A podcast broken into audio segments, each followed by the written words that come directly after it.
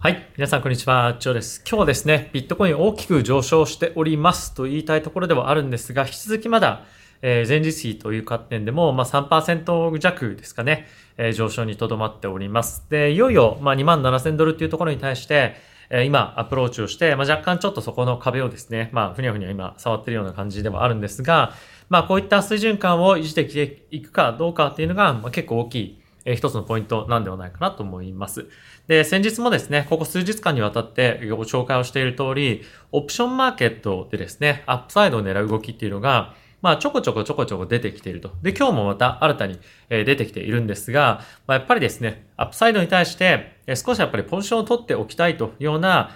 動きがですね、まあ、いろいろなところで出てきていると。で、その一つの手段が今、オプションマーケットなんですけれども、まあ、これがですね、徐々に先物、そして、まあ、特にこの現物のマーケットで、え出始めてくると、まあ、一つ大きなムーブメントになっていくんではないかなというふうには思っています。ただし、まだそこまでは見えてないので、えこの上昇が、えどれほど長続きするかというのは、まあ、少しまだ、え疑問が、あの、残っているかなと思うんですけれども、まあ、やっぱりこういった動きがですね、え出てくることが、えー、一つ一つ、まあ、やっぱりマーケットの盛り上がりにもつながっていくと思いますし、まあ、あとは着実に、まあ、足元で、えー、しっかりと、えクリプトのマーケットのですね、えー、まあ、ファンダメンタルっていうのは、まあ、回復してきているというか、え、着実に開発も進んでいるということで、え、しっかりと産業として、え今足場をですね、固めているような状況になってくるんじゃないかなと思ってます。はい。で、今日はですね、今のマーケット環境に対して、まあ、結構いろんなところがですね、記事を書いていたりとか、え分析をしていると。で、結構ですね、面白い分析が、まあ、いくつも出てきておりますので、えそういったところも今日はご紹介をしたいなと思いますし、マクロの関連ニュースでも面白い記事がですね、今日本当にいくつもあるんですよ。で、えそのうちのまあ一つ、二つをですね、えこのチャンネルではご紹介したいと思うので、えもしそういった、ま、マクロ関係の関連ニュースで面白いものをご興味ある方がいれば、え僕のですね、まあ、概要欄の方にもあります通り、投資家養成チャンネルというふうに、あの、チャンネルでも、まあ、ご紹介をさせていただいているので、まあ、そっちも今日はですね、ま、見ていただきたいなというふうには思っています。はい。まあ、あとはですね、えー、概要欄の方にもあります通り、まあ、これからクリプトの投資始めたいよという方は、え、バイビットに関しては口座開設として、入金取引で最大400万円の取引ボーナス。そして、え、ビットゲットに関しましては、まだ口座持ってない方も多いと思うので、えー、口座開設 KYC していただくと、え、30ドル分のですね、え、取引ボーナスもらえるキャンペーンもやってますので、え、まだの方は、まあ、ぜひ、取引の上の分散という観点でも、えー、ぜひですね、見ていただければと思います。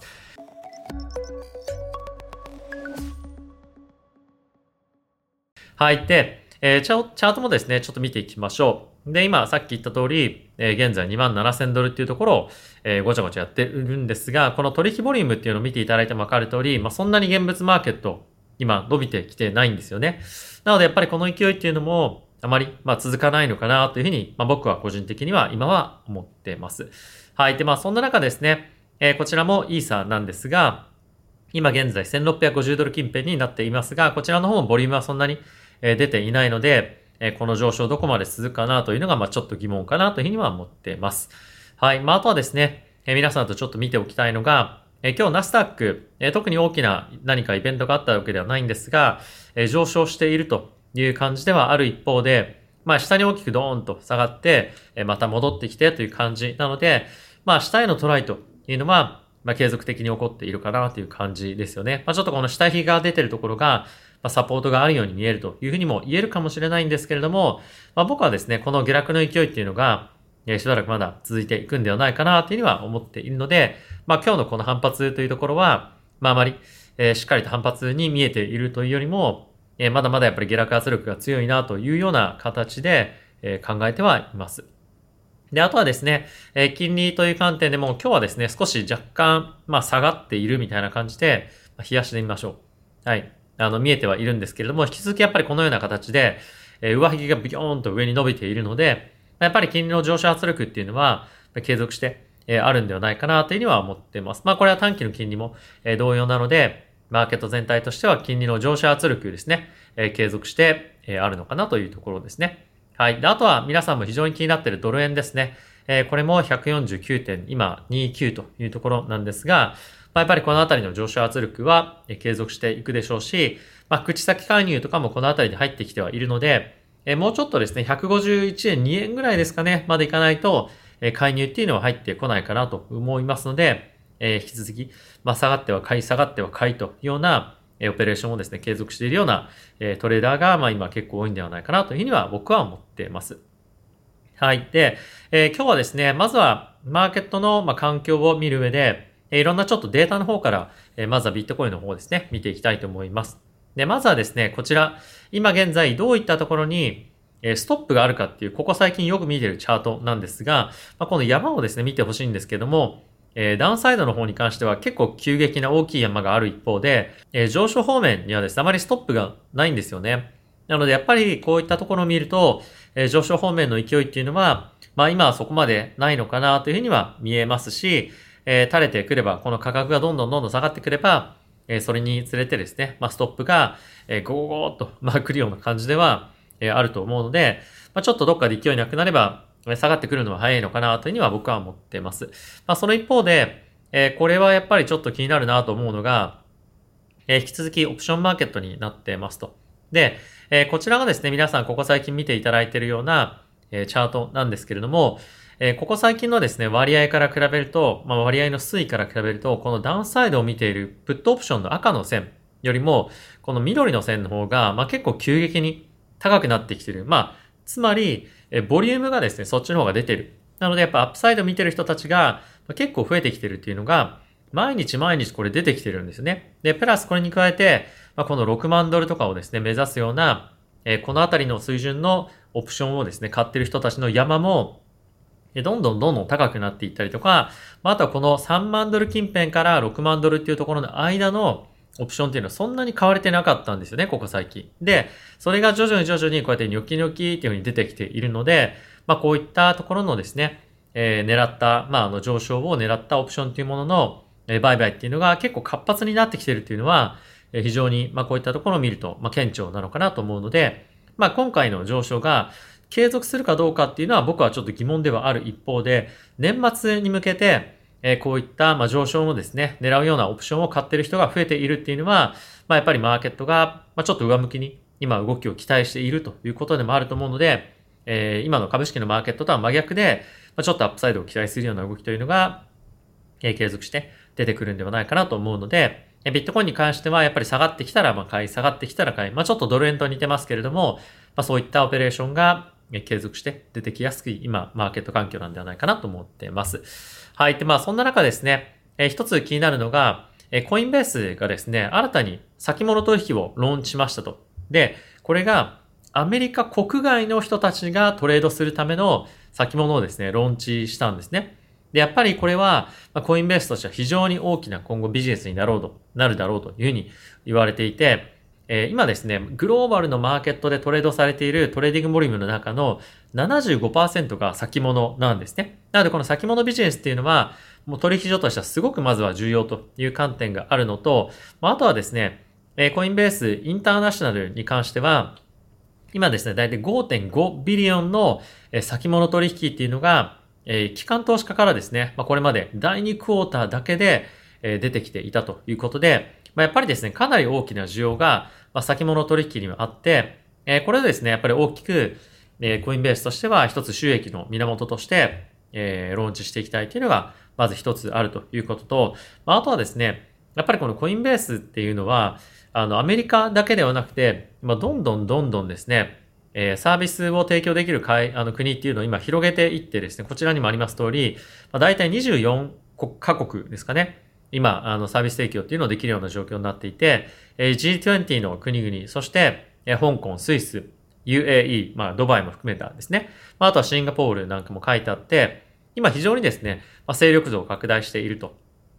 で、先日も、えコインベースに関しましては、えドバイにですね、まあ、CEO の方が来て、まあ、あの、アブダビかな？あの、アブダビの方に今エンティティを作るんじゃないか、みたいな話も出ているので、まあ、世界やっぱり、あの、世界各国に対して、サービスを提供できるような今体制っていうのを整えていっているということで、まあ今ですね、いろんな国でまあこういったクリプトに対してしっかりとですね、投資をするような環境っていうのが、まあ幅広く提供されていっているというのも、こういったコインベースの動きを見るとわかると思いますし、あとは機関投資家から一つのクォーターで5.5ビリオン、まあ大体日本円で言うと8000億円ぐらいですかね、の今取引が出てるっていうのは、かなり大きな規模にもうなってきているというのも、えわかると思うので、まあ今後もですね、継続した、えこういったビットコインとか、まあ、イーサのような、え主要なですね、えトークに対しての機関投資家からの投資意欲みたいなものがま継続して増えていくんではないかなというふうには思っています。はい。まあ、あとはですね、もう一つ見ておきたいのが、今、イーサリアムのですね、先物 ETF がローンチされるんではないかというふうに言われています。で、このローンチ時期なんですけれども、今アメリカのですね、政府が、えー、今、予算案をですね、まあいろいろと、えー、議論しているわけなんですけれども、これがなかなかまとまらないということであれば、えー、推周りの人たちのですね、まあその働きとかっていうところも、まああの変わってくるので、まあ承認時期は若干ずれ込んだりするんじゃないかっていうふうには言われているんですけれども、まあこれがですね、ローンチすることによって、マーケットにはある程度のインパクトは起こるんではないかというふうには言われています。ただし今、まあ、ベアマーケットでもあるということでもあるので、えそこまで大きなフローが入るとは思わないんですが、まあ、やっぱりですね、こういったイーサの先物の ETF が出るっていうだけで、やっぱりですね、ダイレクトに、まコインベースみたいなところから通じて、え先物をですね、買ったりするのがめんどくさかったりとか、まあ、買えないっていう人もいたりするので、えこういった新しい商品が、え出てですね、まあ、イーサに対して登場できる環境が、え幅広く提供されるっていうのは、まあ、非常にプラスな、えまあ長期的に見るとプラスな要件になるんではないかなと思うので、まあ、こういったところは期待されると思いますし、まあ、あとはですね、この先物の、えー、ETF が今後ローンチされるということは、まあ、いよいよ現物の、えー、イーサの ETF というところも期待をされると思いますので、え、今後はですね、まあ、そういった観点でも、え、注目をしておきたいポイントかなと思っております。はい。まあ、あとはですね、えビットコインが、えー、ハルビング、まあこれは半減期ですね。え、来年の4月に迎えるということなんですけれども、え、今のですね、え、マイニングをしている、ま、会社、マイナーの人たちのコストベースっていうのが大体今1万5千ドルというふうに言われてます。で、これもっと低い人もいれば、もっと高い人もいるんですけれども、まあ大体今そこが平均というふうに言われているんですが、まあこれがですね、半減期が来ると、え、3万ドルにえコストベースが増えるんですが、まあ、これがですね、やっぱ3万ドルっていうと今の水準だと間に合わないですよね。なので、何かしらの、ま共闘を組んでか何かして、この3万ドルっていう水準をですね、大きく超える形で、マイナーの人たちが、この価格をですね、釣り上げていくんじゃないかっていうようなことが、この記事では書かれています。まあ、具体的にどういうふうなことをしてとかっていうようなことは、書かれてはないんですけれども、まあ、やっぱりそういったインセンティブが今、今後働きやすいような環境になってくるので、まあ、急激な、えー、現物の買い、もしくは何かしらな、えー、あの動きがですね、マーケットを引き上げていく可能性もあるんじゃないかっていうふうにも言われてます。で、これは、ま、僕の知ってる人のマイナーの会社の人もですね、言っていて、もしかするとマイナーの人たちで、え、こういった価格を引き上げていく可能性も、ま、十分あるんじゃないかっていうふうにも言ってたんですよね。なのでやっぱりこの、え、コストベースが3万ドルになるっていうのは、まあ今のもう状況だと、まあ、赤字を掘り続けるしかないというようなんですね、状況にもなるので、まあ、そういったことをですね、避けるために、価格の釣り上げが行われる可能性があるよっていうのは、まあ、なんとなくだから買いましょうっていうよりも、まあ、そういう可能性もあるよねということは、まあ、頭の中に入れておくことで、何かしらちょっとおかしな動きが出てきたときに、もしかしたらそういった動きをですね、まあ、キャッチして、取引成功させることもできるんじゃないかなと思うので、まあ、一つ覚えておいても面白いのかなと思ってます。はい。続いてですね、ロシアで、えー、バイナンスがですね、オペレーションを、えー、やめたっていうニュースがあったんですが、えー、そのオペレーションをですね、コム X っていう会社に売却したんですね。で、このコム X っていう会社っていうのは、まあ、ほんの数日前ぐらいに出た新しい会社なんですけれども、えー、これがですね、CZ さんの持ち物なんじゃないかっていうふうに今言われています。で、一応 CZ さんはこの、まあ、質問に対して、えー、彼がですね、あの、株も持ってないし、実質的な支配者でもないですよっていうふうには言っているんですが、まあ、どこからのですね、えー、風の噂だったりとか、まあ、記事でも書いてあるんですが、まあ、このコム X の、えー、人に関しては、もともとバイナンスでやっていた人が、まあ、移動して、えー、会社を、会社を設立して、えー、バイナンスのロシアのオペレーションを、まあ、買ったんじゃないか、っていうふうにも言われているので、まあ、これ実質、えー、バイナンスと同じですよね、みたいなことが、まあ、今、え、議論されていますと。で、で、かつですね、このコム X に関しては、もうプラットフォームもほぼほぼなんかバイナンスみたいな感じらしいんですよ。ちょっと僕は見れてないんですけれども、まあそういったこともあって、